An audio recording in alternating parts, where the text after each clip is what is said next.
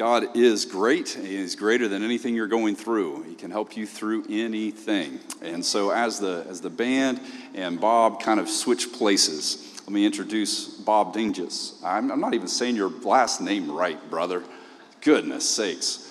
But what I do know about Bob uh, is that God's Holy Spirit has been working through him in a powerful way, and as I, as pastor, kind of stepped down to listen to him preach understand that he is a business guy who God has been using behind the scenes and then has called to help lead a ministry.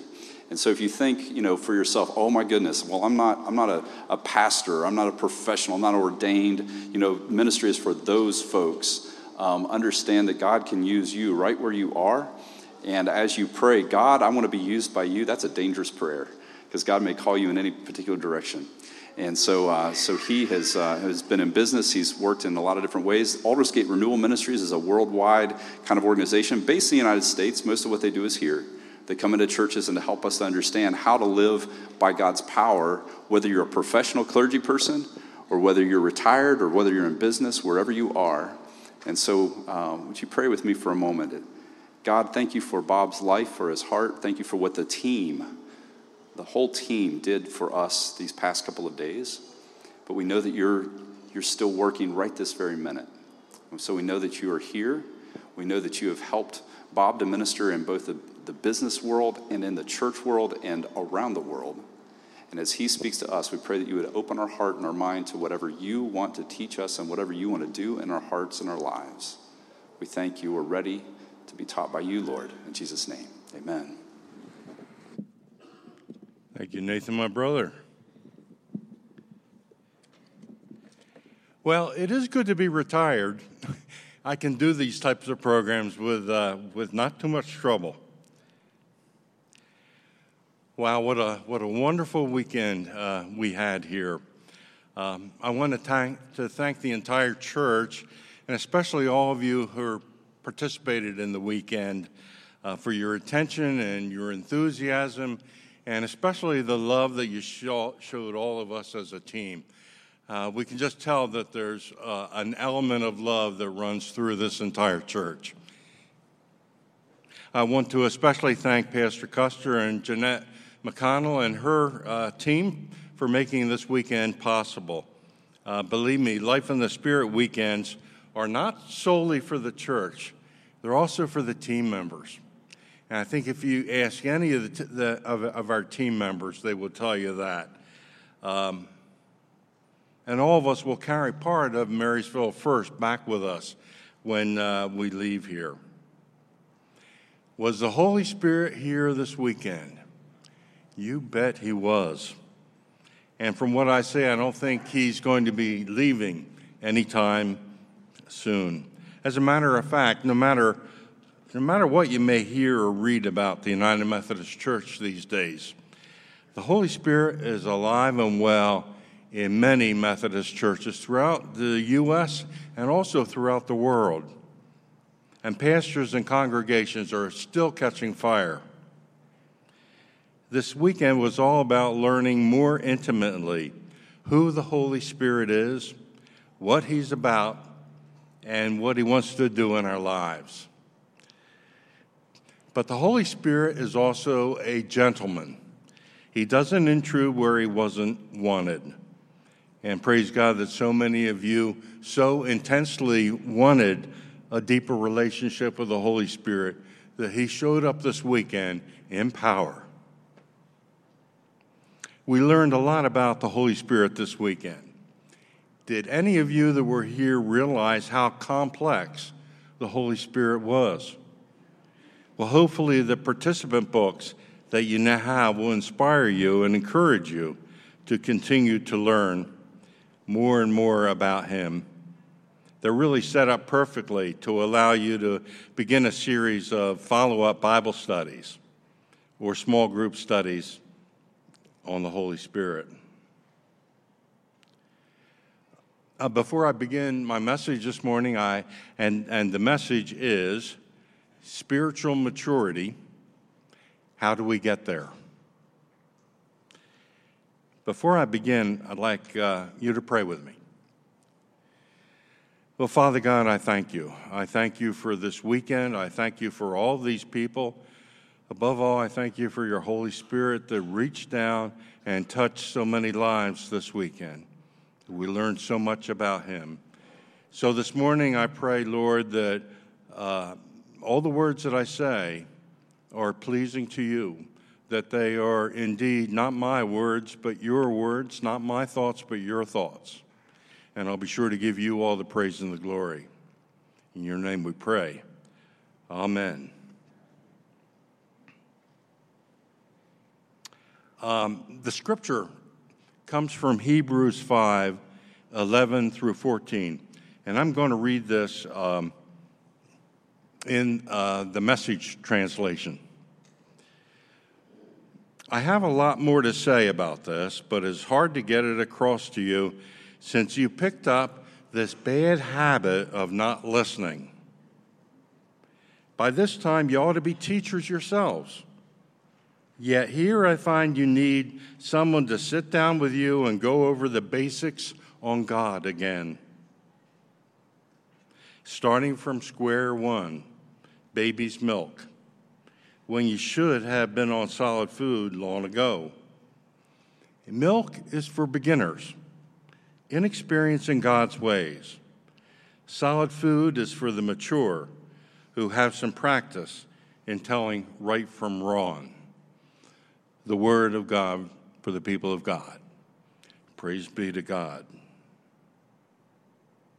Uh, the writer of Hebrews, and the best guess that uh, scholars have is it, was Paul, uh, was really concerned about the situation in the church in his day.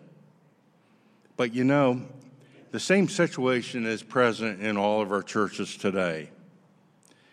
Most of us lack spiritual maturity. The writer says we become dull of hearing. What he means is we've simply stopped moving forward in our quest to become better Christians. While by now we should all be able to teach others, we can barely learn more ourselves about being a Christian we seem satisfied to, to drink milk because chewing solid food is hard. It's too much trouble, or maybe we're just too lazy.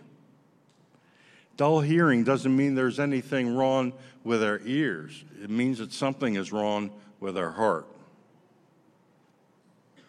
Your heart no longer is eager and diligent to embrace the promises of the Word of God. This reminds me of riding a bicycle up a hill. I don't like to do that. It's hard work, anything but easy.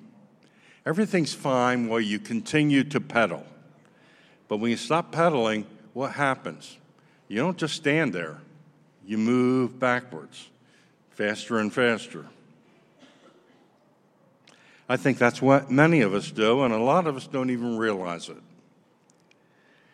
What does it take to grow up and become spiritually mature? Why do some Christians not grow as they should?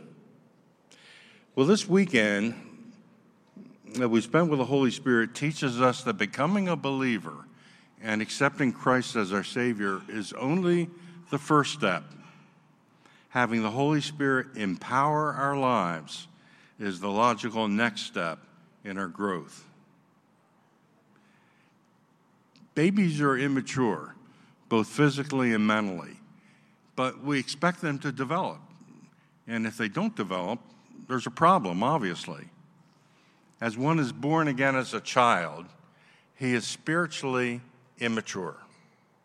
But as time passes, he should develop the qualities or the abilities which the Bible says characterizes the mature.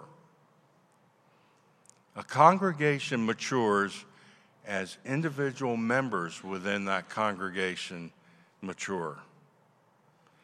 And many scriptures describe the need to grow and to mature spiritually. Ephesians 4 says, Be no longer children, but grow up in Christ. 2 Peter 3, but grow in the grace and knowledge of our Lord and Savior Jesus Christ. And Second Thessalonians 1 says, The Thessalonians grew exceedingly in faith. Well, there's one word that threads through all those three verses, and that word is grow. Well, many problems result when church members fail to grow. When they're not moving forward, they're moving backwards. Some go back to a more worldly life. Others can cause problems in a church because they don't understand what the Bible says. And others stop regularly coming to church or, or become indifferent. We all need to take steps to grow spiritually. Just as a baby needs to do certain things to grow physically, so Christians need certain kinds of activities to grow spiritually. But you know, the truth is, we never grow unless we want to grow. And let's face it, it's easy to be a baby, no responsibility. Others feed you, others clothe you, others change your diapers. In the church, the immature Christians don't have to teach, they don't have to rebuke sin, they don't have to do work. It's a free ride. But being a baby should not be our goal in this life. We all start life in diapers but it shouldn't be our goal to stay in them. You're only young once, but you can stay immature indefinitely. We must want to grow and become a mature Christian. And that begins when we truly lay down our sins and repent. We start growing. When you become a Christian, you can either move forward or move, move backward. There's no middle ground.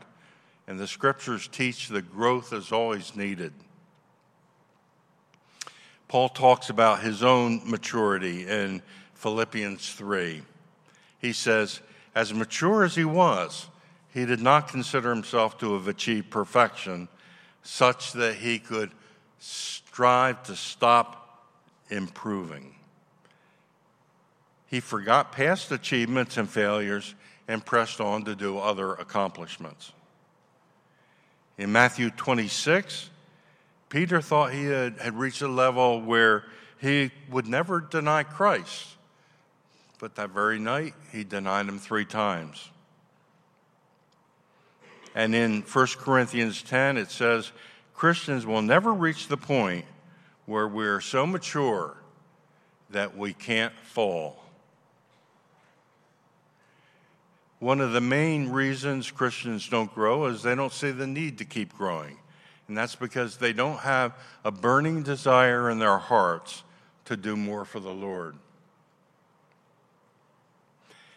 Good parents are concerned about proper nutrition. They want to, their, their kids to eat what is good and not bad for them. And really, most kids want good nourishment too. Babies cry for food, even adults know we need food. But likewise, spiritually, we can't grow without feeding on God's Word. We get this nourishment by attending church, by studying the Bible, attending church functions like Sunday school, Bible studies, maybe Life in the Spirit seminars. In those verses I read in the beginning about Hebrews 5, we see that Christians were rebuked for not growing as they should because they hadn't studied.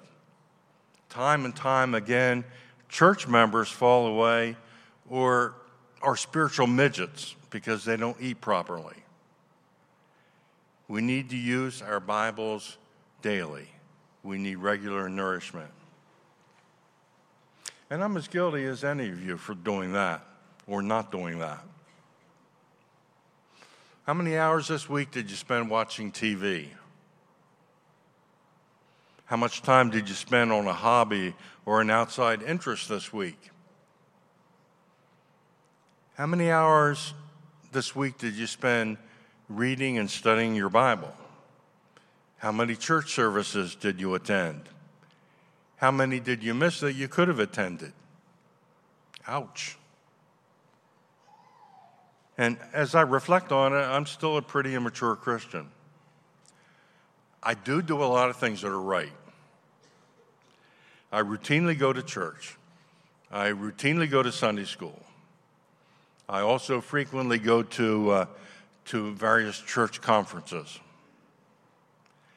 I go to church every Saturday morning, and I have for over 30 years uh, with a group of guys that we pray at the foot of the cross in our church.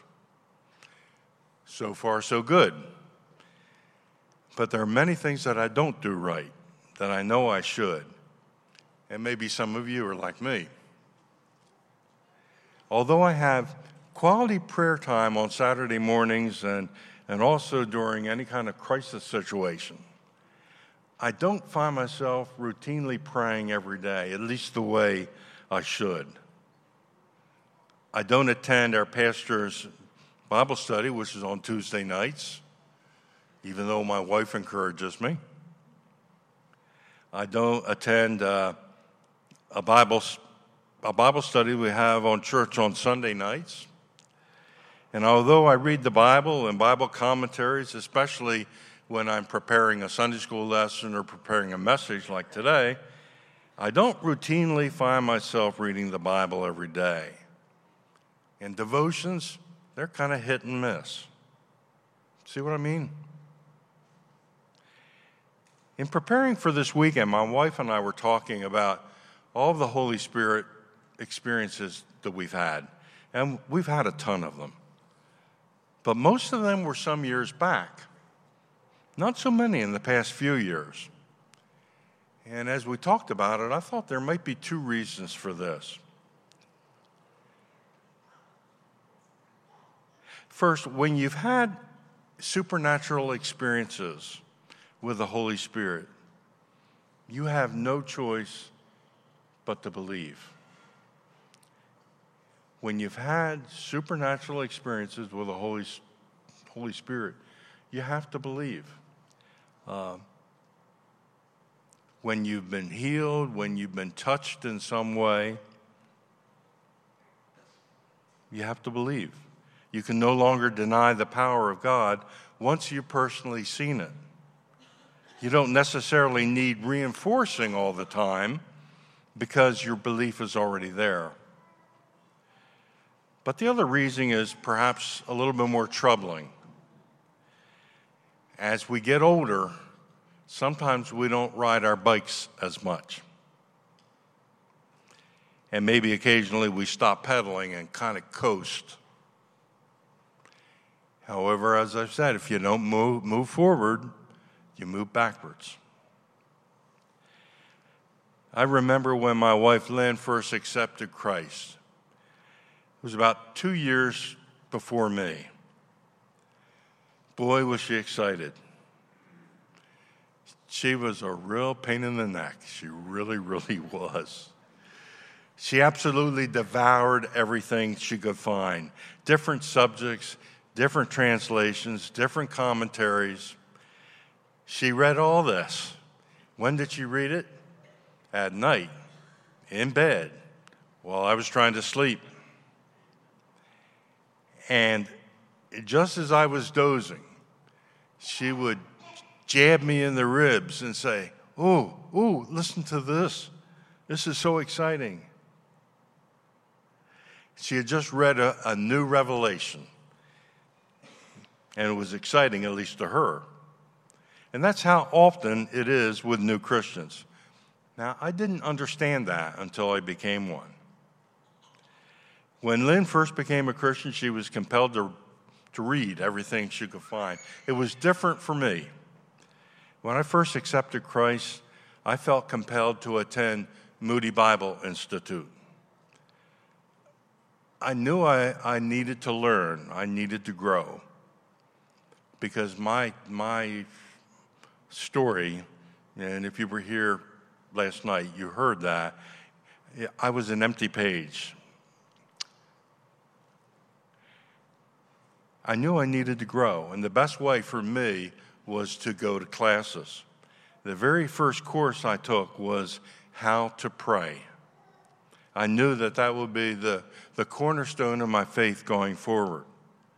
And Lynn joined me uh, after a time, and both of us continued to attend Moody uh, Bible Institute for over 15 years and received degrees. But this was the first step that I took in maturing as a Christian. After 40 years of being a Christian, do I still need Sunday school and Bible studies? Of course I do. We all need to work at it. And the final step in becoming a mature Christian is realizing that it does take time and patience. We can't expect to reach our goal overnight. By, by definition, growth takes time. It, it progresses and develops as time passes. To become perfect and mature, lacking nothing, we have to have a lot of patience. Some newborn Christians want to know everything and do everything right away because they are really excited. But they may not be willing to take the time to study and develop abilities. So if you're relatively new to the faith, understand that it is going to take time because you won't mature overnight. But don't get discouraged and give up. And those Christians on their way to becoming mature believers should not be impatient or overly demanding on those who are new in the faith. Remember how long it took our children to get things right. Feels like it took them forever. My kids, maybe more than most. They spilled their milk, sometimes over their head. I remember that. They didn't hold their spoons properly. They, they fell off of their bikes over and over again. And we continually corrected and instructed and encouraged them. And sometimes we had to tell them they were wrong. Growing up is tough. Some of my favorite Bible characters messed up a lot, and God had to rebuke them. Yeah, I'm thinking about Moses, about Peter, Paul, David, Thomas. And yet, all these are remembered as some of God's greatest servants. It's no shame to be a baby if you were born a few months ago. But if a person has been a child of God for several years and has not grown, he has a problem. Everyone needs to grow as a Christian, and everyone can grow if he or she simply applies the Bible principles of growth. So, what do I want you to remember from my message this morning? The message is not about salvation, it's about that other son, sanctification. It's been about, as, as Paul Harvey used to say, you older people will remember this. And now, here's the rest of the story. One of my favorite verses is Romans 10 9 through 10.